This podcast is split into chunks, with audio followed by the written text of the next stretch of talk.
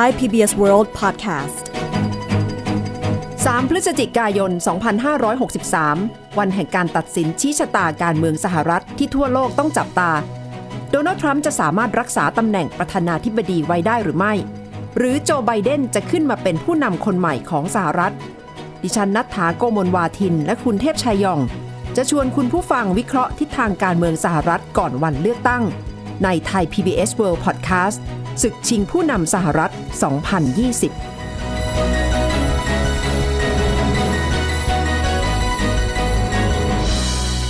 เหลือเวลาอีกเพียง 3 วันเท่านั้นนะคะ ก็จะถึงการเลือกตั้งในสหรัฐค่ะ เพื่อเลือกประธานาธิบดีคนที่ 46 และช่วงนี้ดิฉันนัทธาโกมลวาทินและคุณเทพชัยยองเข้ามาวิเคราะห์สถานการณ์ ประเมินการเลือกตั้งที่จะเกิดขึ้นนะคะ ครับ สวัสดีครับ คุณเทพชัยคะคุณเทพชัยติดตามการเลือกตั้งของสหรัฐมายาวนานมากนะคะ ก็คงจะเห็นว่าแต่ละปีเนี่ยก็จะมีความสนใจกันมาก แต่ปีนี้น่าจะต้องจับตามมากเป็นพิเศษไหมคะสำหรับคุณเทพชัยนะคะ ผมเชื่อว่าทั้งโลกกำลังจับตาดูอยู่นะครับเหตุผลเดียวเลยที่ทำให้การเลือกตั้งครั้งนี้ เป็นที่สนใจของคนทั้งโลกเนี่ยก็เพราะว่าคือมีโดนัลด์ทรัมป์เป็นพระเอก หรือเป็นผู้ร้ายก็ได้นะถ้าแต่ใครจะมองเนี่ยและคำถามใหญ่คือว่า ทรัมป์จะมีโอกาสได้เดินกลับเข้าทำเนียบขาวอีกครั้งหนึ่งหรือไม่นะครับ เพราะว่าถ้ากลับเข้าไป หรือไม่กลับเข้าไปเนี่ยไอ้ผลที่จะตามมานโยบายทั้งหลายแนวปฏิบัติแนวคิดของผู้นำอเมริกาเนี่ยจะเป็นคนใหม่หรือคนเก่าก็ตามเนี่ยมันจะมีผลกระทบไปทั้งโลกเลยนะครับ ซึ่งรวมถึงประเทศไทยด้วยนะครับค่ะแต่ทรัมป์เองช่วงนี้ก็คงจะหนักใจไม่น้อยนะคะ คุณเทพชัย เพราะว่าเป็นการเลือกตั้งที่กำลังเกิดขึ้นท่ามกลางวิกฤตในสหรัฐ โดยเฉพาะเรื่อง เหตุระบาดจากโคโรนาไวรัสโควิด -19 ซึ่งสหรัฐกำลังเผชิญสถานการณ์ที่หนักมากที่สุด และกำลังเป็นโจทย์ที่ยากสำหรับประธานาธิบดีโดนัลด์ทรัมป์และอาจจะเป็นจุดตัดสินด้วยใช่ไหมคะ ถ้าไม่มีเจ้าโควิด -19 เนี่ยทรัมป์คงจะสบายๆแล้วล่ะนะเพราะว่าเศรษฐกิจในช่วงที่ผ่านมาตัวเลขการจ้างงานทั้งหลาย มันก็ดีขึ้นอย่างต่อเนื่องจริง ๆ นะครับ แต่พอเจอเจ้าโคโรนาไวรัสระบาด อย่างรุนแรงนะครับจนกระทั่งอเมริกาตอนนี้กลายเป็นศูนย์กลางของการระบาดโรคนี้อยู่นะครับมีผู้ป่วย 4 ล้านกว่าคน เสียชีวิตไปแล้ว22,27,000 กว่าคนจนถึงวันนี้นะครับ มันก็ทำให้เกิดคำถามว่า ทรัมป์จริง ๆ แล้วบริหารประเทศได้เก่งได้ดีจริงหรือเปล่า แล้ววิธีการจัดการกับปัญหานี้ วิธีการสื่อสารของทรัมป์ในเรื่องนี้ มันก็ถูกคนวิพากษ์วิจารณ์ถูกคนตั้งคำถามอย่างมากเลยจนกระทั่ง คนอเมริกันไม่น้อยมีความรู้สึกว่าจริงๆแล้วทรัมป์ก็แคร์ชีวิตคนชีวิตคนอเมริกันจริง ๆ หรือเปล่า หรือว่าแค่เฉพาะเรื่องการที่จะมีโอกาสจะกลับมาเป็นประธานาธิบดีอีกครั้งหนึ่งเท่านั้นเองนั่นสิคะเพราะว่าช่วงนี้ก็มีข่าวการเปิดโปง การให้สัมภาษณ์ของโดนัลด์ทรัมป์ความเห็นหรือว่าท่าที ทัศนคติของเขาต่อปัญหาโคโรนาไวรัสเนี่ยโดยเฉพาะเขาพยายามจะบอกคนอเมริกัน ทุกเวทีที่เขาไปหาเสียงเนี่ยก็มักจะบอกว่า ปัญหาใกล้จะจบแล้ว ไม่ได้มีปัญหาอะไรเลย จะกลัวกันไปทำไม โดยเฉพาะถ้าพูดถึงสุขภาพร่างกายของเขาเองเนี่ยค่ะโดนัลด์ทรัมป์ก็ติดโควิด -19 ด้วยนะคะครับแต่ว่าก็ไปอยู่โรงพยาบาลใช้เวลาไม่นานหายไปประมาณไม่เกิน 10 วัน ก็กลับมาหาเสียงได้เหมือนเดิม ก็พยายามที่จะบอกคนทั้งหลายว่าเขาเนี่ยร่างกายแข็งแรงแล้ว แล้วโควิด -19 มันไม่ได้มีพิษสงอะไรมากมาย อย่าไปกลัวมันแล้วเราจะต้องเปิดประเทศให้ได้ นี่ก็เป็นท่าทีของโดนัลด์ทรัมป์และเขาก็ใช้จุดเนี้ย โจมตีโจไบเดนด้วยนะคะ โดยเฉพาะบอกว่าโจไบเดนเนี่ยขี้ขลาด ไม่ค่อยกล้าเผชิญกับโคโรนาไวรัสค่ะ His agenda is one of doom and gloom and depression and despair. He's right now locked in his basement. He's he's put the lid on, you know, the lid on the garbage can. That's what they tell.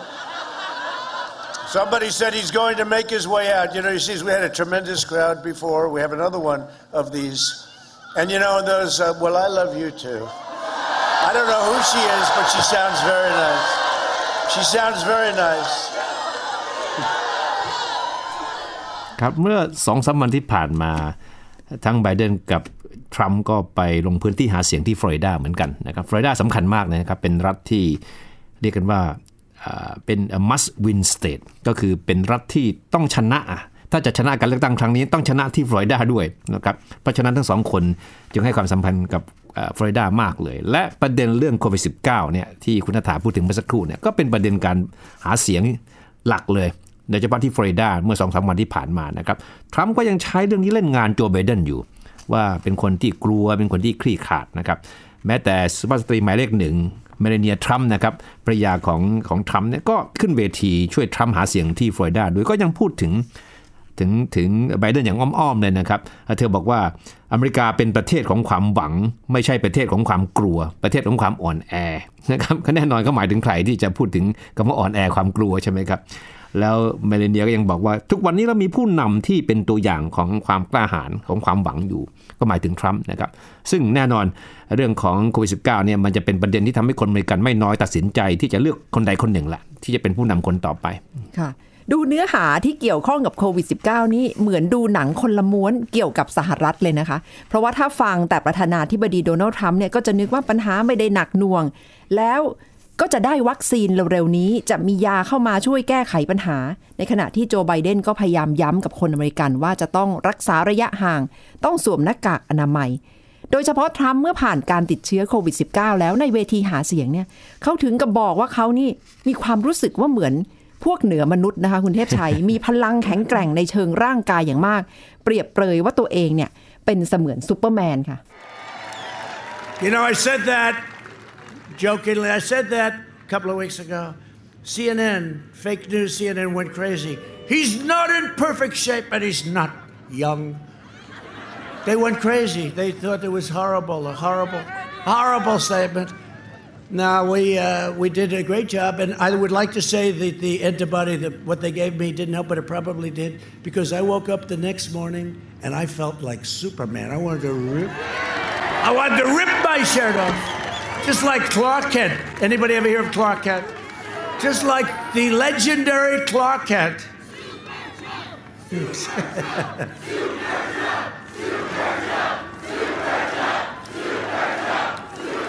You know we're going to win the election. Right? You know that. We're going to win. This is not. คุณนัฐาคิดว่าในโลกนี้จะมีผู้นำประเทศไหนกล้าพูดแบบนี้อีกไหม หลังจากหายจากโรคโควิดเนี่ยแล้วบอกว่าร่างกายผมแข็งแรงสมบูรณ์เป็นซุปเปอร์แมนเลยเนี่ย คือทรัมป์ก็กล้าพูดอะ โดยมีความหวังว่าพูดแบบนี้ไปแล้วเนี่ยทำให้คนอเมริกันเนี่ยมีความรู้สึกว่าโควิด -19 ไม่ใช่เป็นโรคที่มีความน่ากลัวเลยนะครับ ดูตัวเขาเองเสียอายุ 74 แล้วนะครับ ติดเชื้อโควิด แต่ว่าหายได้อย่างแบบ สมบูรณ์แบบไม่มีปัญหาอะไรเลยนะครับ ทั้งทั้งที่ทุกคนก็รู้ว่ากว่าจะหายได้เนี่ยแพทย์ต้องระดมยาแทบทุกขนาดที่มีอยู่เนี่ยรักษาทรัมป์อย่างเป็นพิเศษเลยนะครับ ถึงได้หายอย่างรวดเร็วนะครับ แต่ว่าทรัมป์ใช้ประเด็นนี้ในการหาเสียงเพื่อจะทำให้เห็นความแตกต่าง ระหว่างตัวเขากับไบเดนนะครับเพราะทรัมป์รู้ดีว่าคนสิ่งที่คนอเมริกันกลัวเนี่ยอาจจะไม่ใช่เป็นเรื่องของการระบาดของโควิด -19 แต่เป็นการกลัวเรื่องผลกระทบที่จะมีต่อเศรษฐกิจ ถ้ามีการใช้มาตรการที่เข้มงวดในการจัดการกับโควิด -19 ใช่ไหมครับ ก็คือการล็อกดาวน์ประเทศนะครับทรัมป์พยายามจะบอกเลยว่าตัวเขาเองเนี่ยจะไม่มีการล็อกดาวน์อีกแล้วนะครับเพราะว่าเศรษฐกิจของอเมริกันกำลังจะดีวันดีคืน แต่ว่าถ้าโจไบเดนชนะการเลือกตั้งเมื่อไหร่เนี่ยโจไบเดนจะล็อกดาวน์ประเทศคือปิดประเทศ เศรษฐกิจจะย่ำแย่ เด็กๆจะไม่ได้ไปโรงเรียนนะครับจะไม่มีงานแต่งงานนะครับ จะไม่มีงานฉลองวันชาติ จะไม่มีวันคริสต์มาสจะไม่มี Thanksgiving เพราะว่าโจไบเดนจะไม่มีงานเหล่านี้เพราะจะปิดประเทศ คือทรัมป์ก็พูดเสมือนหนึ่งว่า ภายใต้การนำของโจไบเดนเนี่ยอเมริกาจะไม่มีอะไรเหลือให้คนอเมริกันได้ทำอีกเลยนะครับค่ะ เป็นภาพที่โดนัลด์ทรัมป์ก็พยายามนำเสนอให้เห็นความตรงกันข้ามกันของสถานการณ์โควิด -19 นะคะเขาก็เรียกตัวเองว่าทรัมป์บูมคือถ้า ให้โดนัลด์ทรัมป์บริหารประเทศต่อเนี่ยประเทศก็จะบูมเศรษฐกิจใช่ก็จะรุ่งเรืองจะเปิดประเทศได้ แล้วก็เรียกไบเดนว่าไบเดนล็อกดาวน์คือถ้าปล่อยให้ไบเดนมานำประเทศก็จะนำไปสู่การปิดประเทศ นี่ก็เป็นแนวทางในการหาเสียงของโดนัลด์ทรัมป์แต่ดิฉันคิดว่าคงจะต้องปล่อยให้คนอเมริกันตัดสินใจนะคะ คุณเทพชัยว่าตกลงจะเลือกภาพที่โดนัลด์ทรัมป์กำลังพยายามให้เห็นก็คือ เขามีความสามารถในการควบคุมสถานการณ์ เขาแข็งแกร่งครับ หรือว่าจะเลือกความมีเหตุมีผลของโจไบเดนว่าต้องใช้ความระมัดระวังในการรับมือกับโควิด -19 แล้วก็ต้องฟังเสียงของคุณหมอฟังเสียงของนักวิทยาศาสตร์ ซึ่งโจไบเดนก็พยายามย้ำประเด็นเหล่านี้ในการหาเสียงเลือกตั้งนะคะ แล้วเขาก็บอกว่า การบริหารจัดการของทรัมป์เนี่ยถือว่าแย่ที่สุดสำหรับคนที่เป็นประธานาธิบดี แล้วมาบริหารจัดการสถานการณ์โควิด -19 ได้ย่ำแย่ขนาดนี้ค่ะ The bottom line is Donald Trump is the worst possible president, the worst possible person to try to lead us through this pandemic. And I don't think he just that either doesn't have any idea what to do or he just doesn't care. On Friday, Dr. Tony Fauci, the nation's most respected infectious disease expert, publicly acknowledged that the president has not even met with his COVID team for months. For months. Even worse, Saturday, Donald Trump said that COVID 19 count was, wasn't really going up. Everything was leveling out. He suggested the doctors were inflating the numbers. Catch this because doctors get more money. What in the hell's the matter with this man? A thousand doctors and nurses have given their lives trying to save lives. คือถ้าสังเกตด้วยดีนะคุณนัฐาคือในการหาเสียงในช่วงสัปดาห์สุดท้ายเนี่ยนะไม่ค่อยพูดถึงนโยบายกันละทั้งสองคนนะครับ โดยเฉพาะทรัมป์เนี่ยเป็นทรัมป์จริง ๆ เลย ก็คือขึ้นเวทีก็เปิดฉากเล่นงานโจไบเดนเล่นงานคู่แข่ง เล่นงานสื่อสื่อที่ชอบวิพากษ์วิจารณ์ทรัมป์เลยนะครับชัดเจนมากทั้งทั้งสองฝ่ายเนี่ยวิธีการรูปแบบการหาเสียงก็แตกต่างกันละมันชัดเจนมากเลยก็คือหนึ่งทรัมป์จัดเวทีการหาเสียงแบบใหญ่โตมโหฬารมีคนมามากมายเป็นพันนะครับ หลายคนก็ไม่ใส่หน้ากากนะครับก็ไม่มีคำแนะนำไม่ใส่หน้ากากด้วยนะ คือทรัมป์ไม่กล้าพูดอะไม่กล้าบอกให้คนใส่หน้ากากนะเพราะที่ผ่านมาทรัมป์เป็นคนที่แสดงท่าทีต่อต้านการใส่หน้ากากตลอดเวลา แล้วในเวทีนี้เรื่องของ social distancing หรือการรักษาระยะห่างทางสังคมเนี่ยก็แทบไม่มีเลย ผู้คนก็เนี่ยผสมผสานกันไปอยู่ใกล้ชิดกันแบบไม่มีการระมัดระวังเลยนะครับ ซึ่งแตกต่างจากของโจไบเดนนะครับโจไบเดนนี่เข้มงวดมากเลยนะ ในช่วงหลายวันที่ผ่านมาเนี่ย เวทีการหาเสียงของโจไบเดนก็แปลกไปเลยก็คือ ให้ผู้คนที่มาฟังการปราศัยเนี่ยขับรถเข้ามา ก็เลยเกิดคำศัพท์ที่กลายเป็นคำศัพท์ใหม่ทางด้านการเมืองเกี่ยวกับการเลือกตั้งแล้วคือ drive in rally ก็คือขับเข้ามาแล้วไม่ต้องลงจากรถนะก็ฟังการปราศัยของโจไบเดนจากในรถเลยนะครับเพื่อเป็นหลักประกันว่าโอกาสในการจะแพร่เชื้อซึ่งกันและกันเนี่ยจะมีน้อยลงนะครับโจไบเดนก็ทำแบบนี้ทรัมป์เห็นแล้วก็มีความรู้สึกตลกอะ่ะ ทรัมป์ถึงแซวด้วยซ้ำแบบวันที่โจไบเดนทำอย่างนี้เพราะกลัวใช่ไหมรถที่มาจอดกันนะมีสักกี่คันเองเห็นไหมดูคนคนที่มาฟังผมดีเป็นพันเป็นหมื่นของโจไบเดนมาสักกี่คัน แล้วที่แย่กว่านั้นคือพวก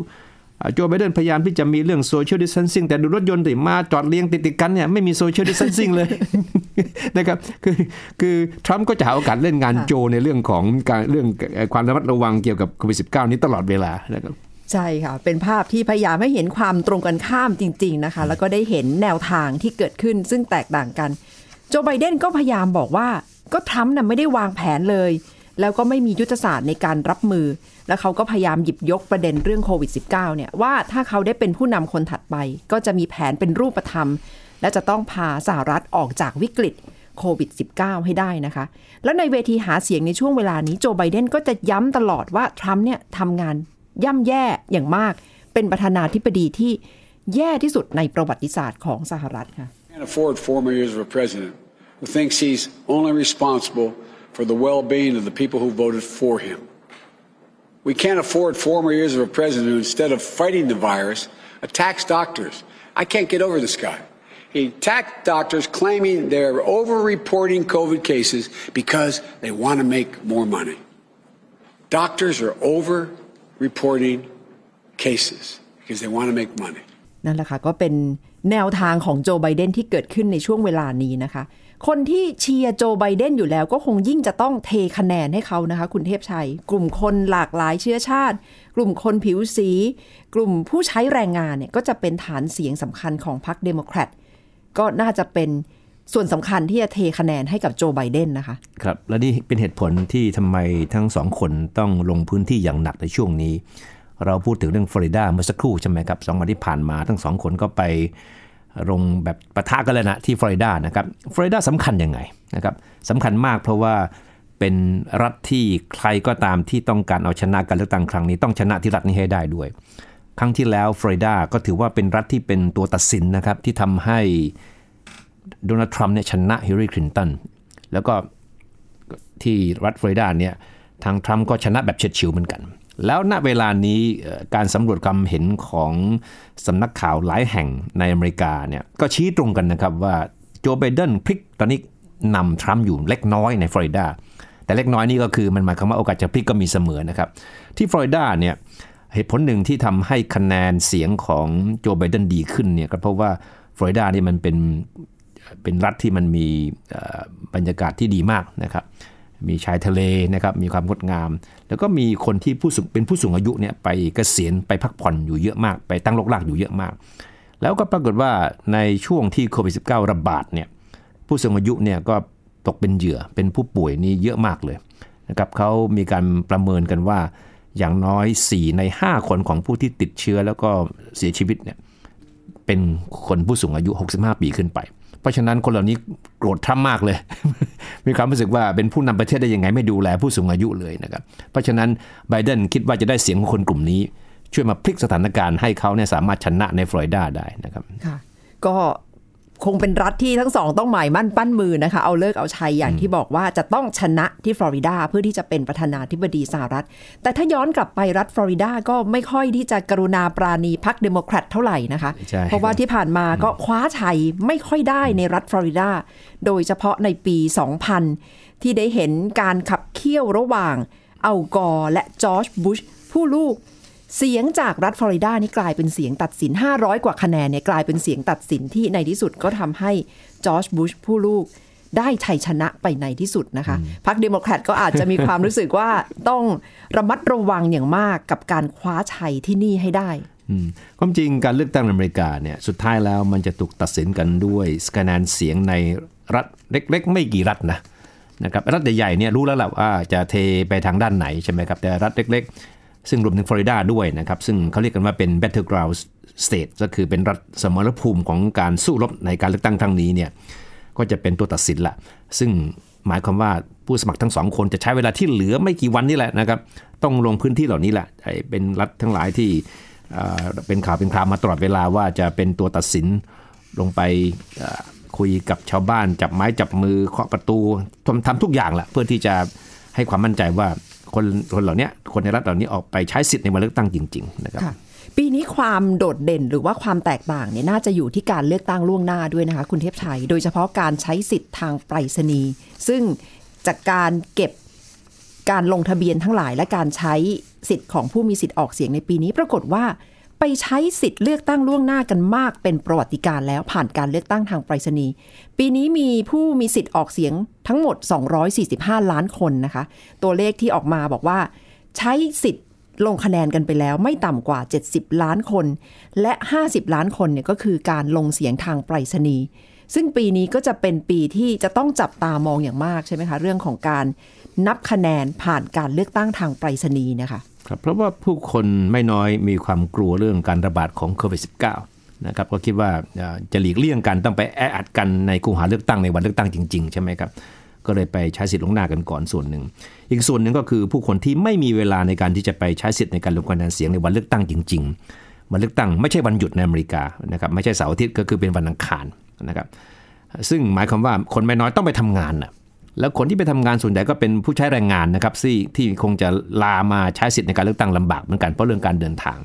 แล้วคนกลุ่มนี้แหละที่ถูกมองว่าจะเป็นกลุ่มคนที่อาจจะต้องอาจจะเทคะแนนเสียงให้กับทางไบเดนมากกว่าไปทางโดนัลด์ทรัมป์เพราะฉะนั้น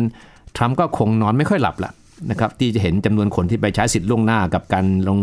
คะแนนเสียงทางไปรษณีย์มากขนาดนี้ เพราะว่าอย่างที่เราได้ยินมาตลอดใช่ไหมครับทรัมป์ก็พยายามจะตั้งคำถามใหญ่ๆ เกี่ยวกับเรื่องการลงคะแนนเสียงทางไปรษณีย์ด้วยการกล่าวหาว่ามันจะเปิดโอกาสให้มีการโกงกันอย่างมโหฬารถ้าจะโกงในความหมายของทรัมป์ก็คือโกงโดยพรรคเดโมแครตนั่นเองใช่ไหมครับโดยเฉพาะในรัฐที่มีพรรคเดโมแครตเป็นคนเป็นผู้ว่าและเป็นคนที่คุมเสียงส่วนใหญ่ของแต่รัฐเหล่านั้นอยู่นะครับทรัมป์ก็ทำให้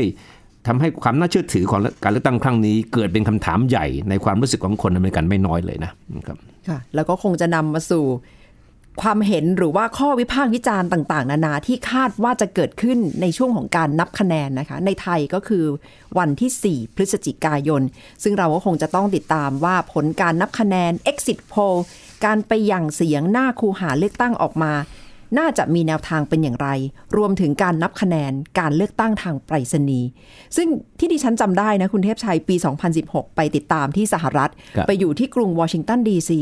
เป็นวันทำงานเนี่ยช่วงกลางวันคนก็ไม่ค่อยไปใช้สิทธิ์จริง ๆ ค่ะ คนจะไปต่อแถวเข้าคิวกันหนาแน่นเนี่ยช่วงเย็นหลังเลิกงานแล้ว แล้วก็จะคิวยาวมากเลย ที่นั่นก็จะปิดคูหากันประมาณ 19นาฬิกา20นาฬิกาบางคูหานะคะ ซึ่งก็จะเป็นกฎเกณฑ์ที่แตกต่างกันออกไปสำหรับแต่ละแต่ละรัฐ แต่ปีนี้ภาพที่เห็นก็คงจะแตกต่าง จากที่เราเคยรายงาน เพราะว่าคนก็คงไม่อยากที่จะไปเข้าแถวแล้วใช้วิธีเลือกตั้งล่วงหน้า ซึ่งสำนักข่าวต่างๆ ก็วิเคราะห์ว่า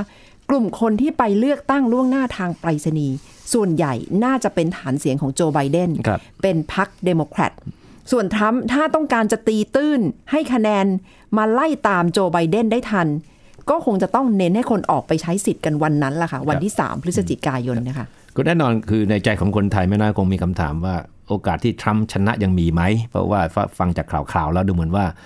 ถูกโจไบเดนเนี่ยทิ้งทิ้งห่างพอสมควรในการสำรวจความนิยมเนี่ยคำตอบก็คือว่าไม่มีใครตอบได้นะครับเพราะว่าเมื่อ 4 ปีที่แล้ว 2016 การเลือกตั้งใช่ไหมครับไอ้ผลโพลก็ออกมาอย่างนี้แหละฮิลลารีคลินตันนำทรัมป์อยู่พอสมควรนะครับแล้วทุกคนก็เชื่อว่ามันจบละทรัมป์คงแพ้แล้ว แต่พอถึงวันเลือกตั้งจริงๆเนี่ยมันก็เกิดอย่าเรียกว่าปาฏิหาริย์ก็ได้นะครับทรัมป์ชนะ โดยเจ้าตัวเองก็คาดไม่ถึงเหมือนกันนะนะครับใช่ค่ะ เป็นบรรยากาศที่ดิฉันอยู่ตรงนั้นเนี่ยรู้เลยว่าคนช็อก เพราะว่าไปอยู่ตรงเมืองที่อยู่ที่นิวยอร์กนะคะครับเป็นเมืองที่ฐานเสียงส่วนใหญ่เนี่ยก็คือฐานเสียงของพรรคเดโมแครตอาการช็อกเกิดขึ้น และมีอาการเศร้าสร้อยอย่างมาก แต่ว่าในที่สุดก็ต้องยอมรับกันว่าประธานาธิบดีในปี 2016 ก็คือโดนัลด์ทรัมป์เพราะฉะนั้นถึงแม้ว่าคะแนนของโจไบเดนจะนำทรัมป์ในเกือบทุกรัฐก็ตามในเวลานี้เนี่ย มันก็ยังไม่ใช่คำตอบว่าทรัมป์จะแพ้นะนะครับเพราะว่าทุกคนก็เจ็บปวดมากับบทเรียนของการคาดการณ์วิเคราะห์ที่ผิดพลาดมาแล้วเมื่อ4ปีที่แล้ว เพราะฉะนั้นทุกคนก็ยังเหมือนกับว่าในใจก็รู้ว่าโจไบเดนโอกาสชนะสูงมาก แต่ก็ยังไม่มีใครกล้าออกมาฟันธงจริง ๆ ว่าทรัมป์จะแพ้ค่ะ อย่างที่เรารายงานกันนะคะ ต้องบอกว่า magic number หรือว่าตัวเลขมหัศจรรย์ที่ผู้สมัครแต่ละฝ่ายอยากจะได้ก็คือ 270 เสียงครับแล้ว 270 เสียงนี้ไม่ใช่ การนับคะแนนคนที่ไปใช้สิทธิ์ต่อหนึ่งคนนะใช่คะครับไม่เป็ใช่กาคะรแนนมหานิยมไม่ใช่ไปมหา ไม่ใช่ไม่ใช่ popular vote แต่คือคะแนนผู้แทนของครับแต่ละรัฐที่ได้ไป ถ้าผู้สมัครคนไหนได้ถึง 270 เสียงก่อน ก็คือจะได้เป็นครับประธานาธิบดีสหรัฐใช่คบก็นี่เป็นเป็นวิธีการเป็นรูปแบบของการเลือกตั้งนะครับ ที่มันมีประวัติศาสตร์ที่ยาวนานมากนะครับ ถูกออกแบบมาเพื่อไม่ให้มีรัฐใดรัฐหนึ่งได้เปรียบเพราะว่ามีประชากรมากใช่ไหมครับเอ่อ ก็ใช้วิธีการลดทอนลงไปจนกระทั่งได้ตัวเลขที่เป็นผู้แทนของแต่รัฐเนี่ยที่จะมาเป็นคนเลือกประธานาธิบดีจริง ๆ นะครับ จริง ๆ วันที่เลือกวันที่3เนี่ยไม่ใช่เลือกโดยตรงนะไม่ใช่ไม่ใช่เป็นวันเลือกประธานาธิบดีหรอก เป็นการเลือกตัวแทนที่จะไปเลือกประธานาธิบดีมากกว่า ใช่ค่ะ ซึ่งก็จะมีผลอย่างมากว่าจะตัดสินว่าใครจะได้เป็น คือถ้าย้อนกลับไปในปี 2016 ฮิลลารีคลินตันได้คะแนน popular vote มากกว่าโดนัลด์ทรัมป์นะคะ คะแนนเหนือกว่าเป็นล้านล้านเสียงเลยครับแต่ก็ไม่สามารถเป็นผู้นำสหรัฐได้ เพราะว่าไปชนะในรัฐที่เสียงตัวแทนรวมแล้วไม่มากพอที่จะนำโดนัลด์ทรัมป์นะคะครับ ก็เป็นสิ่งที่เราคงต้องจับตากันอย่างใกล้ชิดแหละครับ ผมคิดว่า เพราะว่าถ้าทรัมป์หลุดจากตำแหน่งเนี่ยก็คงจะมีคำถามใหญ่ว่าแล้วความเปลี่ยนแปลงในท่าทีนโยบายต่างๆ ของสหรัฐต่อทั้งโลก โดยเฉพาะต่อภูมิภาคนี้จะเป็นยังไงนะครับ ก็ชัดเจนว่าภายใต้ 4 ปีของอภายใต้การนำของทรัมป์เนี่ยทรัมป์ก็จริง ๆ ก็ปฏิบัติตามคำมั่นสัญญาในการหาเสียงหมดนะ อเมริกา first อเมริกาต้องมาก่อนทุกอย่างเลยเนี่ยนะครับเพราะฉะนั้นอเมริกาบทบาทใน 4 ปีที่ผ่านมาเนี่ยจึงกลายเป็นบทบาทที่ยึดผลประโยชน์อเมริกันนี่เป็นใหญ่มาก ใครขวางนี่ก็อเมริกันก็จะไม่ยอมเลยนะครับแล้วก็มีการถอนตัวเองออกมาจากข้อตกลงที่เป็นผู้ภาคีทั้งหลาย ที่ผูกมัดให้อเมริกันต้องฟังเสียงของคนทั้งโลกเนี่ยถอนตัวมาจากอะไรก็ตกลงทางด้านอ ไอ้ไอ้ Paris Agreement ใช่ไหมครับที่เกี่ยวเรื่องโลกร้อน ถอนตัวมาจากไอ้สิ่งที่มันจะเป็นความร่วมมือกันทางด้านการค้าการลงทุนกับภูมิภาคในแปซิฟิกก็ถอนตัวออกมานะครับค่ะแล้วก็อีกหลายอย่างเดแม้แม้แต่องค์กรองค์การอนามัยโลกใช่ก็ทรัมป์ก็ถอนตัวมาแล้วนะครับ เพราะว่าค่ะกล่าวหาว่าไปซูเอียกับจีน ปกปิดข้อมูลเกี่ยวเรื่องโควิด -19 นะครับ นี่คือสิ่งที่เกิดขึ้นภายใต้การนำของทรัมป์ก็คืออเมริกานี่ต้องมาก่อนอย่างอื่น นาโต้ก็โดนทรัมป์ก็แน่กันแหนต่อว่าตลอดเวลาใช่ไหมครับ ว่าโอ้ไม่ no act- no action talk only ใช่ใช่ภาระภาระทางด้านการเงินก็ให้อเมริกาแบกอยู่นั่นแหละใช่ไหมครับ นี่คือสิ่งที่ที่ที่ทรัมป์ทำมาตลอด เพราะฉะนั้นถ้าทรัมป์หลุดจากตำแหน่งเนี่ยก็หมายความว่าทางเดโมแครตก็คือโจไบเดนเนี่ยก็คงจะมีแนวคิดแนวนโยบายที่มันอาจจะอ่าอาจจะมีความพยายามมากขึ้นในการที่จะสร้างความร่วมมือในระดับอ่านานาชาติ มีความเป็นภูภาคีในเรื่องต่างๆ มากขึ้นนะครับ แต่แน่นอนการยึดผลประโยชน์ในการพิที่ตั้งก็ยังเป็นเรื่องเดิมนั่นแหละนะครับ โดยเฉพาะต่อจีนเนี่ยก็คงจะไม่มีอะไรเปลี่ยนแปลงในแง่เนื้อหา แต่ว่าท่าทีรูปแบบวิธีการอาจจะปรับเปลี่ยนนะครับ 4 ปีของทรัมป์ก็ทำให้ระเบียบโลกหรือ world order ปั่นป่วนไปในระดับหนึ่งเลยนะคะสำหรับนโยบายของสหรัฐ ซึ่งก็ถูกมองว่าจากก่อนหน้านี้จะเป็นผู้นำของโลกทุนนิยมโลกาภิวัตน์แต่กลายเป็นว่าในยุคของโดนัลด์ทรัมป์ชูคำขวัญความเป็นอเมริกาต้องมาก่อน แล้วก็จะมีลักษณะคล้ายๆกับ เน้นความเป็นชาตินิยมมากยิ่งขึ้น ก็ส่งผลกระทบต่อเรื่องของการทำการค้าการลงทุนและความสัมพันธ์ระหว่างประเทศ ทีนี้ถ้ามองมาที่ประเทศไทยอะคุณเทพชัย คิดว่าแนวทางนโยบายการต่างประเทศนี่จะต้องเตรียมรับมืออย่างไรคะกับผู้นำคนใหม่ ถ้าเป็นทรัมป์แบบเดิมก็อาจจะชินกันแล้วนะคะสี่ปีใช่แต่ถ้าเป็นโจไบเดนล่ะคะจะต้องรับมือกันอย่างไรคะผมว่าสิ่งที่เกิดขึ้นเมื่อไม่กี่วันก่อนตอนที่ทูตอเมริกันนะครับเดซอมบรี ไปพบกับท่านรัฐมนตรีต่างประเทศดอนประมาพินัยของเรานะครับ แล้วคุณดอนก็มาเล่าให้ฟังว่าคุยอะไรกันเนี่ย ผมว่าตรงเนี้ยเป็นตัวสะท้อนให้ให้เห็นอย่างชัดเจนเลยว่านโยบายต่างประเทศของทรัมป์เนี่ยภายใต้ทรัมป์ก่อนแล้วกันนะจะเป็นยังไง คือตามที่คุณดอนแถลงกับผู้สื่อข่าวเนี่ยเดซอมเบรก็ก็มาพบใช่ไหมครับ แล้วก็ยืนยันว่าเนี่ยอเมริกาจะมีความสัมพันธ์กับไทย ก็ยึดผลประโยชน์ร่วมกันทางด้านการค้าทางเศรษฐกิจการลงทุน และจะไม่ยุ่งเกี่ยวกับเรื่องการเมืองภายในของประเทศไทย ซึ่งตรงนี้มันก็เป็นเรื่องสำคัญมาก เพราะว่าพรรคของ Republican เนี่ยโดยเฉพาะภายใต้การนำของทรัมป์เนี่ยไม่ค่อยสนใจเรื่องของประชาธิปไตยเรื่องสิทธิมนุษยชนเท่าไหร่นะครับจนกระทั่งถูกกล่าวหาเสมอว่าทรัมป์เนี่ยพร้อมที่จะกอดกับทุกคนที่เป็นเผด็จการหมด ไม่ว่าจะเป็นเกาหลีเหนือเป็นรัสเซียนะครับยกเว้นจีนที่เป็นเป็นเป็นคู่ปรับกันทางด้านหลาย ๆ ด้านอยู่นะครับแต่ถ้าภายใต้การนำของเดโมแครตของไบเดนเนี่ยรูปแบบก็แน่นอนกับน้ำหนักในเรื่องต่างๆ ก็จะเปลี่ยนไปเยอะ นะครับเพราะว่าเดโมแครตเนี่ยก็จะเป็นพรรคที่ให้ความสำคัญเกี่ยวเรื่องประชาธิปไตยเยอะหน่อย เรื่องของสิทธิมนุษยชนเยอะหน่อยนะครับผมว่าตรงนี้จะความแตกต่างมันจะเห็นมันจะถ้าเกี่ยวกับประเทศไทยโดยตรงนะครับเรื่องของประชาธิปไตยเรื่องของสิทธิมนุษยชนทั้งหลายก็จะเป็นประเด็นที่จะถูกหยิบยกขึ้นมาพูดมากขึ้นนะครับ ค่ะก็หมายความว่าก็อาจจะบรรยากาศคล้ายๆ กับช่วงที่อดีตประธานาธิบดีบารักโอบามาเป็นผู้นำสหรัฐครับในช่วงก่อนที่โดนัลด์ทรัมป์จะเข้ามา ซึ่งช่วงนั้นไทยเองก็ถูกกดดันหลาย ๆ เรื่องใช่ครับเพราะว่าเกี่ยวข้องกับการทำรัฐประหาร ก็จะมีการจับตามองประเทศไทย และความสัมพันธ์ก็ไม่ได้อยู่ในระดับปกติใช่ครับถ้าโจไบเดนกลับมา ก็อาจจะมีแรงกดดันต่อไทยมากขึ้น ทั้งในเรื่องของประชาธิปไตยเรื่องของสิทธิมนุษยชน หรือว่าเรื่องของการจับตามองในแง่ของระเบียบที่เกี่ยวข้องกับองค์กรระหว่างประเทศ ที่สหรัฐก็จะเป็นผู้นำในการตรวจตราเรื่องเหล่านี้มากยิ่งขึ้น อย่างนะคะทูตเดซ m มเบรปัจจุบันของสหรัฐเนี่ยก็เป็นคนที่ทรัมป์เลือกมาเลยนะเลือกกับมือเลยนะแต่งตั้งมา เพราะว่าเมื่อก่อนก่อนหน้าเนี้ก็เป็นนักธุรกิจในฮ่องกงนะครับไม่มีภูมิหลังทางด้านการทูตอะไรเลยนะครับแต่ทรัมป์ให้มาด้วยเหตุผลเดียวคือมา จัดการเรื่องของความร่วมมือทางเศรษฐกิจเรื่องการค้าขายนะครับซึ่งเดซ m มเบรก็ขยันมากเลยนะ ที่ผ่านมาในช่วงไม่ถึงปีมาอยู่นี่นะพบปะผู้คนออกแถลงการเขียนบทความตอกย้ำเรื่องเนี่ยเรื่องผลประโยชน์ร่วมกันทางด้านเศรษฐกิจเรื่องการค้าเป็นหลักเลยนะครับค่ะ ก็เห็นว่าเป็นธงนำของเอกอัครราชทูตสหรัฐในช่วงเวลานี้ ภายใต้การนำของประธานาธิบดีโดนัลด์ทรัมป์นะคะ เอาละค่ะ ประเทศไทยเองก็คงจะต้องจับตามอง ถึงแม้ว่าอาจจะไม่ได้มีผลประโยชน์เกี่ยวข้องโดยตรง แต่ว่าแน่นอนเมื่อเป็นผู้นำระดับมหาอำนาจ อันดับหนึ่งของโลก ไม่ว่าจะใครจะมาเป็นผู้นำเนี่ยก็จะส่งผลต่อความสัมพันธ์ระหว่างประเทศ และบทบาทของไทยในเวทีโลกด้วยนะคะครับเอาละค่ะ และทั้งหมดก็คือ การประเมินสถานการณ์การเลือกตั้งสหรัฐ และ สิ่งที่คนไทยควรจะได้รับรู้กันในช่วงเวลานี้นะคะ ก่อนการเลือกตั้งในวันที่ 3 พฤศจิกายนค่ะ คุณผู้ฟังติดตามเรื่องราวจากไทย PBS World Podcast ได้ที่ www.thaipbspodcast.com หรือแอปพลิเคชันไทย PBS Podcast รวมถึงพอดแคสต์ช่องทางต่างๆ ที่คุณกำลังฟังอยู่ได้นะคะ และสำหรับช่วงนี้ดิฉันนัฐาโกมลวาทิน และคุณเทพชัยหย่อง สวัสดีค่ะ สวัสดีครับ